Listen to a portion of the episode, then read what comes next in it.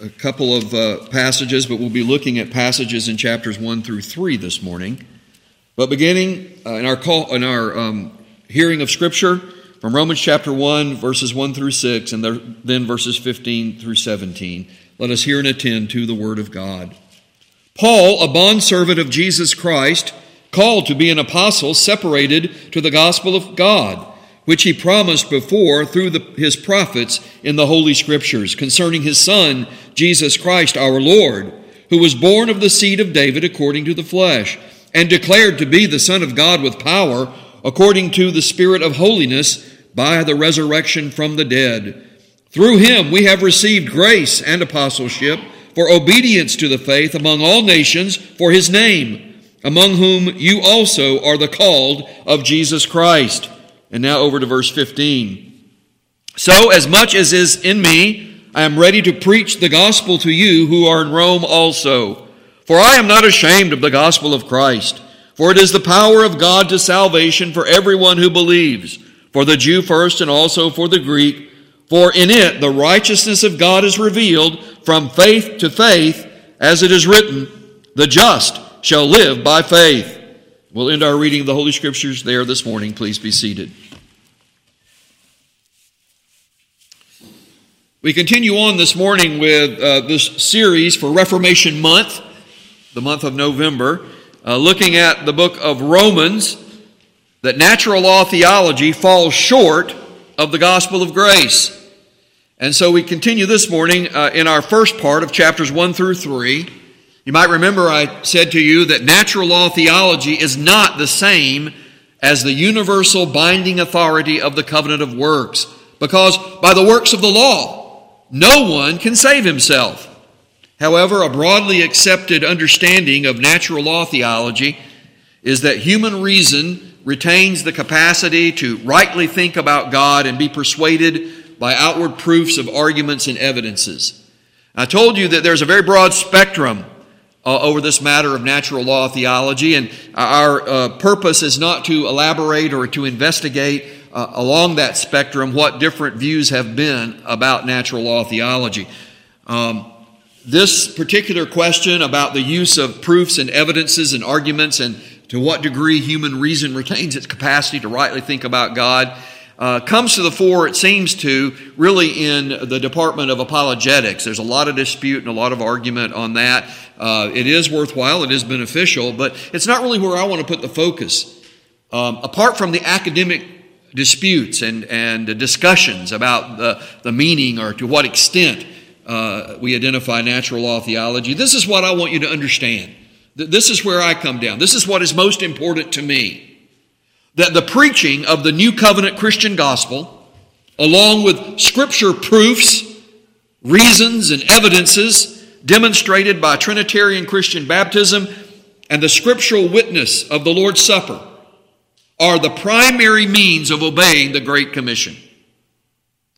Uh, I believe that's what Paul gets at in verses 1 through 6 that we read this morning, and then over to chapter or, or over to verses uh, 15 through 17. I'm coming to preach the gospel. I'm ready to preach the gospel. I'm not ashamed of preaching the gospel. Chapter 10, he goes on to say it's necessary that we preach the gospel.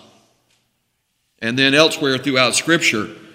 And so when Jesus says that we are to fulfill the Great Commission, if you examine and, look closely at that, apart from all the disp- disputations and discussions about natural law theology along that spectrum, Here's what we must affirm. That the preaching of the New Covenant Christian gospel, along with scripture reasons and proofs and evidences, demonstrated by Trinitarian Christian baptism and the scriptural witness of the Lord's Supper, are the primary means of obeying the Great Commission. Now, this next statement in your study notes is uh, like a 12 course meal. It's a strong distilled tonic of scriptural truth. Um, it is worth elaborating. We, we don't have the time to elaborate on it, although I do believe that examining the survey of the Epistle to the Romans um, confirms it.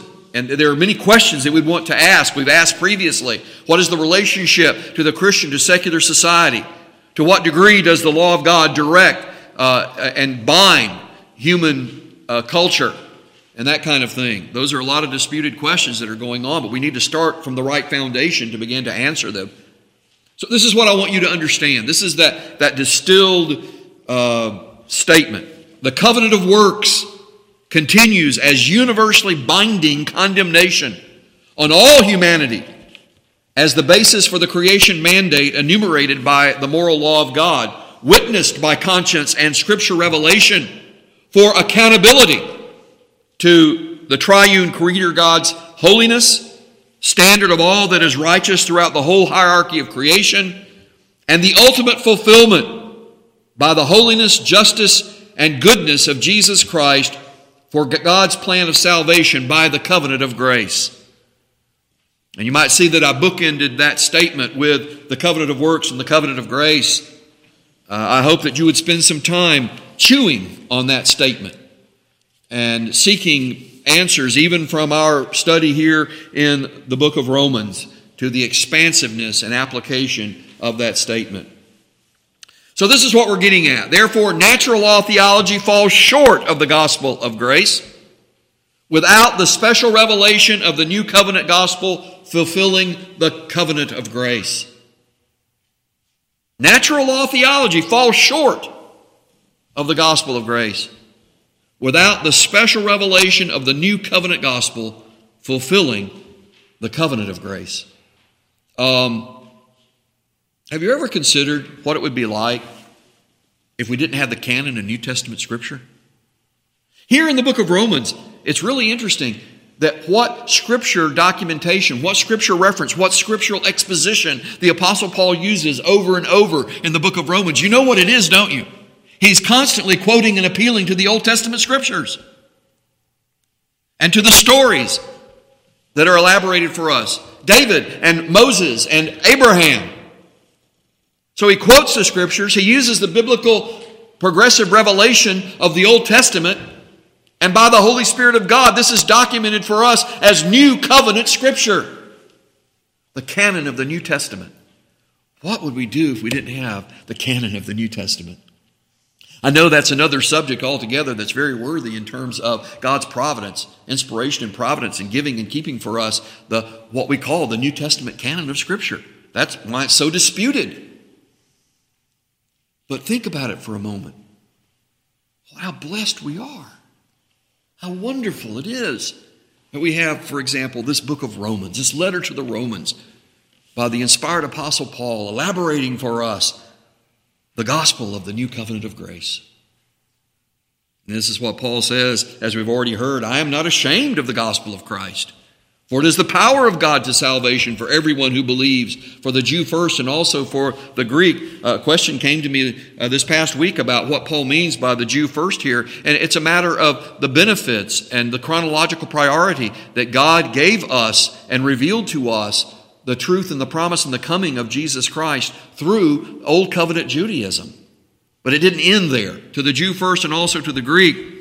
For in it the righteousness of God is revealed from faith to faith, as it is written, the just shall live by faith. Paul goes on, and we'll see him elaborating to say, say to us that there is only one way of salvation. When he talks about the, the benefits and the blessings and even the chronological priority that God used in terms of bringing uh, salvation to be known through Judaism, but not ending there, that there's only one way of salvation for the Jew and for the Gentile. And that, that's a main point that Paul is driving at, and one that seems to have been attempted to be unraveled by false teachings that there is some other way of salvation or that the Jews have a priority and a, and a, and a place uh, as the elect of God to be saved a different way. And Paul is arguing emphatically against that, as all of Scripture does. Now, what we're going to do as you'll see an example this morning as we do the, follow this survey of the epistle to the Romans, is that we're going to use key verses that are referenced for this complete survey. This morning, I'm going to be uh, pointing out to you key verses in chapters 1 through 3, and then we'll follow that up with the remaining parts 2 and 3 and 4 that will come. But these key ver- verses uh, are offered in support of concise expositional doctrinal statements. Uh, and those are in the study notes that, that I'll be following. The key verses, that concise, then ex- expositional doctrinal statement.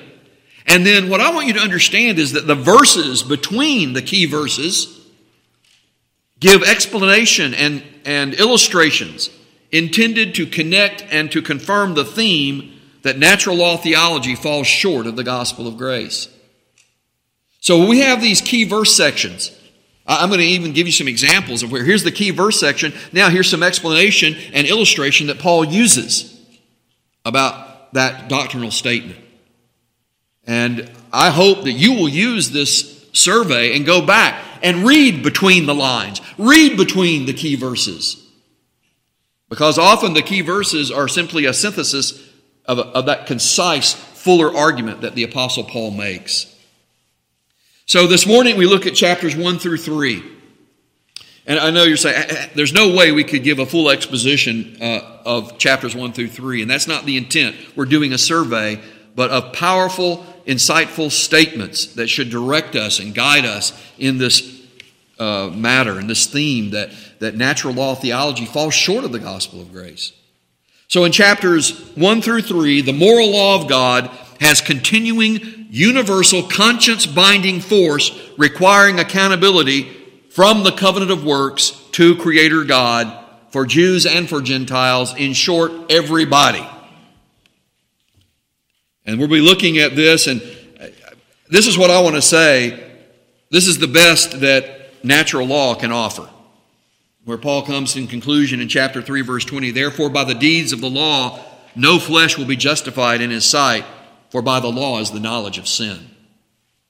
So, in this first section of chapters 1 through 3, the moral law of God has continuing, universal, conscience binding force requiring accountability from the covenant of works to Creator God for everyone. So, let's look at how the Apostle Paul develops that.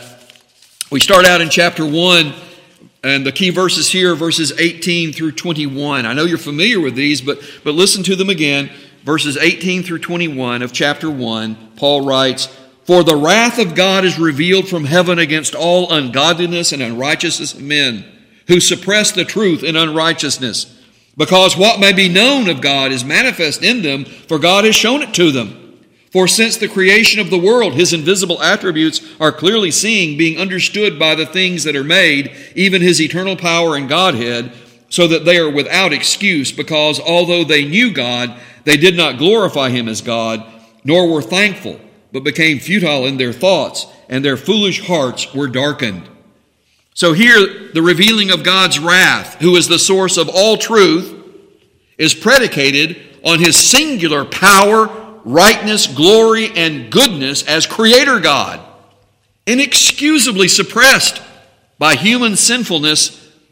Note this human sinfulness grossly violating the first table of the moral law of God. Look at verses 23 and 25. I, I don't know if you've noticed this before, but Paul's application here comes from the first table of duty to God, to glorify and to acknowledge and to worship God as the only God. And so what does he write in verse 23? And change the glory of the incorruptible God into an image made like corruptible man and birds and four footed animals and creeping things. Look at verse 25. Who exchanged the truth of God for the lie and worshiped and served the creator or the creature rather than the creator who is blessed forever. Amen. So in the first application here, Paul makes it clear that there is accountability to God as creator.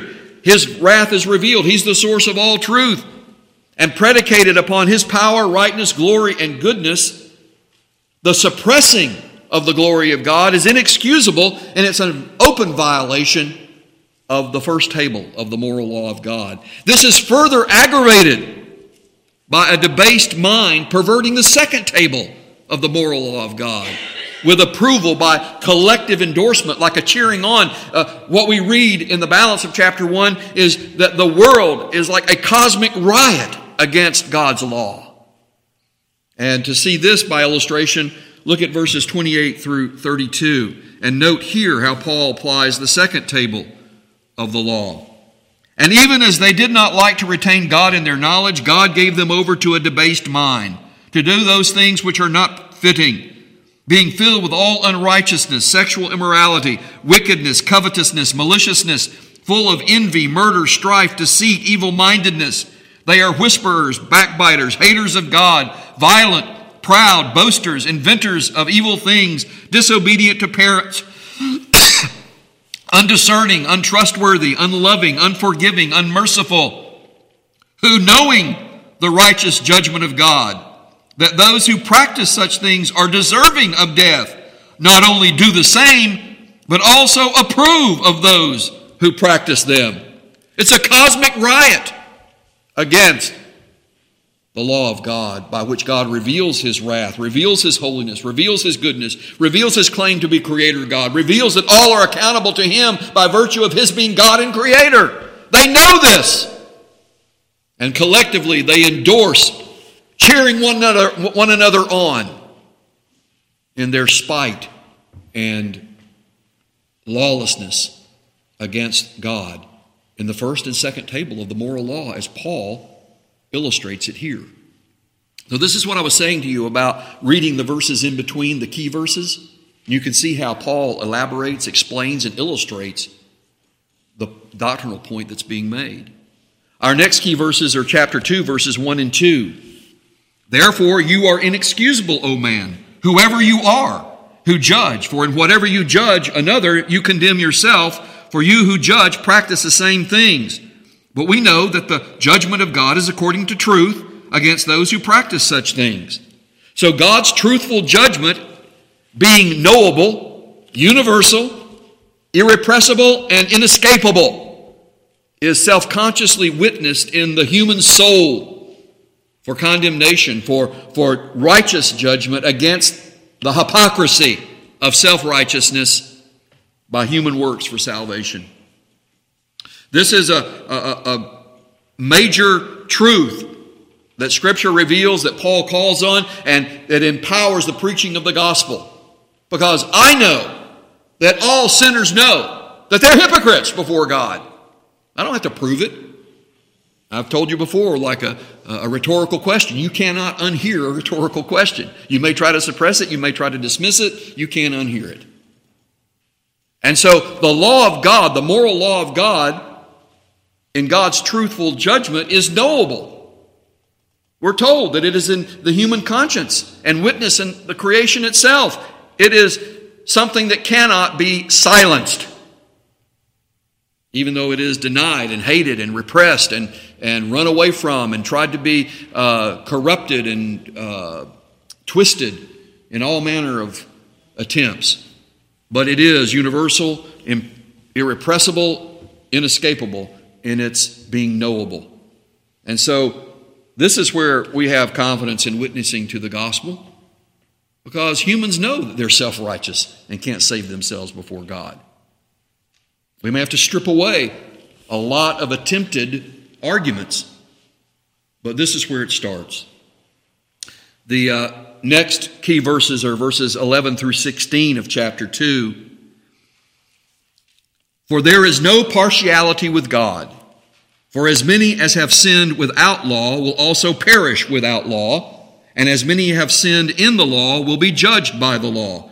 For not the hearers of the law are just in the sight of God, but the doers of the law shall be justified. For when Gentiles, who do not have the law by nature, do the things in the law, these, although not having the law, are a law to themselves, who show the work of the law written in their hearts, their conscience also bearing witness, and between themselves their thoughts accusing or else excusing them, in the day when God will judge the secrets of men by Jesus Christ according to my gospel. Does that just overwhelm you? The scope of what the Apostle Paul says here is overwhelming. The impartiality of God enforces the covenant of works accountability from the moral law of God on everybody, universally. It's not only universally conscience binding, however, but also for gospel witness to the day of judgment. Here again, I stake upon the Word of God the claim that when I preach the day of judgment, I don't have to convince people. There is conscience witness to that, just like there is conscience witness to God the Creator. It may be suppressed, it may be covered over, it may be denied, it may be hated. But the reason it gets those kinds of responses is because in the human soul, it's known. And so, God's impartiality enforces the covenant of works accountability to the moral law of God. But this is not only conscience binding universally on everyone, it goes beyond that. It's also the gospel witness to the day of judgment. The next key verses are verses 3 through 6 of chapter 3. For what if some did not believe? Will their unbelief make the faithfulness of God without effect? Paul is anticipating objections here. Verse 4 Certainly not. Indeed, let God be true and every man a liar, as it is written, that you may be justified in your words and may overcome when you are judged. But if our unrighteousness demonstrates the righteousness of God, what shall we say? Is God unjust who inflicts wrath? I speak as a man. Certainly not. For then, how will God judge the world? So you can hear Paul anticipating these objections, turning it in terms of uh, what people try to uh, excuse themselves in, and comes back to the fact that God will judge the world. God will judge everyone. God will judge you. God will judge me.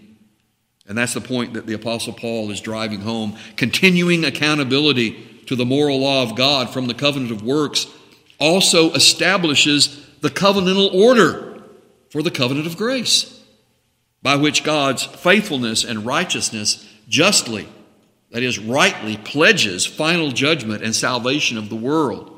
I want to give you another illustration of the development of this thought here in chapter 3, verses 21 through 26. See how the Apostle Paul answers these objections? Verses 21 through 26. But now the righteousness of God apart from the law is revealed, being witnessed by the law and the prophets, even the righteousness of God through faith in Jesus Christ to all and on all who believe. For there is no difference. Remember back to the impartiality of God? There is no difference, for all have sinned and fall short of the glory of God, being justified freely by his grace through the redemption that is in Christ Jesus, the covenant of grace whom God set forth as a propitiation by his blood through faith to demonstrate his righteousness, because in his forbearance God had passed over the sins that were previously committed. Not because he's partial, he's impartial, but because he's gracious. And by the covenant of grace, based on Christ and his work, his person and work, to demonstrate at the present time his righteousness, that he might be just and the justifier of the one who has faith in Jesus. So here's a passage that further explains and illustrates the point that was being made about the impartiality of God and then the continuing accountability of the moral law from the covenant of works. See, it establishes the covenantal order, the covenantal order that finds our hope and salvation in the covenant of grace, by which God's faithfulness and righteousness justly and rightly pledges not only final judgment, Paul's moving on and says, not just final judgment. Yes, that is sure. But there is also salvation, the salvation of the world. So where are you? Are you facing final judgment? Are you looking forward to salvation, salvation of the world through Christ? The next uh, key verses come in chapter 3, verses 19 through 20. Now we know that whatever the law says, it says to those who are under the law, that every mouth may be stopped and all the world may become guilty before God. Therefore, by the deeds of the law, no flesh will be justified in his sight. For by the law is the knowledge of sin. For we know that whatever the law says, it says to those who are under the law. Who's under the law? That every mouth may be stopped and all the world become guilty before God. Everybody is under the law of the covenant of works and the moral law of God, accountable to Creator God. Everyone, the whole world is guilty before God. By knowing the moral law of God according to the covenant of works, everyone is guilty of sin against God's holiness, justice, and goodness. Paul argues that it's not just in the revelation of the law, it's in the conscience itself. It's encoded within the human uh, uh, uh, conscience. So when I say about knowing the covenant works, I'm not talking about necessarily knowing the creation story or what relationship that Adam had to God before the fall. What is we're being told here is that the moral law of God is encoded in the human conscience. It's encoded in such a way as that Everyone knows they're accountable to God in terms of the covenant of works, that they cannot save themselves, that they need something to save them.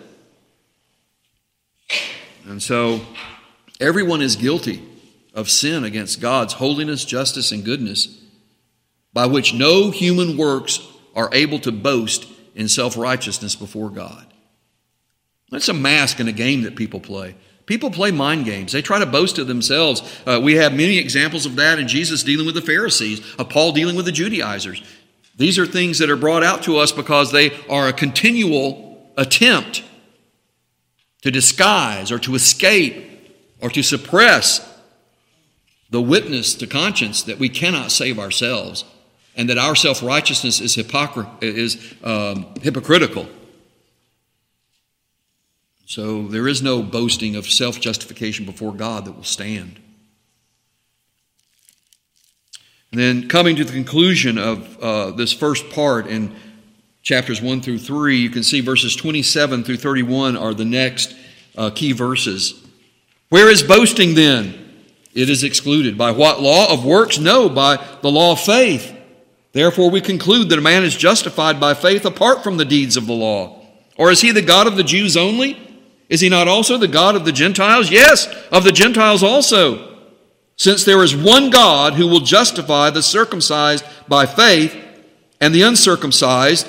I need to point out to you that by and through are the same Greek preposition. Paul's not making some kind of difference here, he's, he's simply restating. So he will justify the circumcised by faith, and he will uh, justify the uncircumcised by faith. Do we then make void the law by faith? Certainly not. On the contrary, we establish the law. And so, declaring how God is just and the justifier of sinners affirms the continuing validity of the moral law of God by the covenant of works for just condemnation by law guilt. But it doesn't stop there. Declaring how God is just and the justifier of sinners also affirms the covenant of grace for gift salvation by faith righteousness from Christ, who fulfilled and confirmed all the law of God. That's what Paul is getting at when he says this is how the law is established. We don't un- do away with the law. We're not throwing the law away. That's one of the arguments and one of the false charges that were made, and that's one of the false charges that continues today against Reformed doctrine. But it's a false charge. In Christ, the law is established. And we're going to learn more about why that's a joy and not a condemnation. You already know, but we will be seeing Paul develop that thought. You'll see as we come next time to chapters 7 and 8, and then parallel that with chapters 12 through 15, explaining Christian salvation as regeneration by gift faith, not law works, through the covenant of grace, with a new gospel relationship to the moral law of God from Jesus Christ revealing Savior God. Isn't that thrilling? Yeah, the first three chapters are heavy. As a matter of fact, I mentioned to you that I think that's one of the reasons that chapters four through six are, are kind of overlooked. What we know about chapters one through three, how heavy chapters one through three of the book of Romans are. And then we almost jump over it because of the, the seeming conflict and the confusion of chapter seven. We're all trying to get at what is Paul saying here? It's so tense and, and there's so much uh, uh, conflict going back and forth. But, but then we hear chapter 8 and we just want to park it. We want to, we want to just live in chapter 8 and for good reason. But I think that we often overlook chapters 4 through 6. And so we'll come back to chapters 4 through 6. I told you that that's intentional. I'm taking it out of chronology, out of the order of the chapters for uh, emphasis and for purpose. But Next week, in cha- uh, part two, we're going to look at chapters 7 and 8, and then chapters 12 through 15, explaining Christian salvation as regeneration by gift faith, not law works, through the covenant of grace. And this is very important with a new gospel relationship to the moral law of God through Jesus Christ, revealing Savior God. I mentioned to you before that if you were to read these chapters ahead of time, it would be so good for you. You can, you can read these chapters every day. Chapter 7 and 8, I, I think you need to read them together. That's one of the problems I think we have with chapter 7 and sometimes. You just read it apart or in isolation. You should read chapter 7 and 8 together and then also skip over to chapters 12 through 15. Read those together. These chapters parallel Paul's thought and development uh, in his reasons and themes. And so I hope you'll do that. Uh, I know that chapter 13 is, is well known in it. There again, I think it's a mistake that chapter 13 is taken out of context. When we hear about, hear about Romans chapter 13, we typically think of uh, the civil magistrate and the authority that the civil magistrate is to have and what relationship we as Christian believers are to have to the civil magistrate. That's just one point. Paul is using that as an illustration of the fifth commandment. And if you read further on in chapter 13, you'll see that he enumerates the other five part, uh, commandments of the second table of the law. And he's saying that even as Christian believers, we still have a relationship, we still have an accountability to what God is doing with his moral law. And so it's a very important chapter, but it shouldn't be taken out of the context.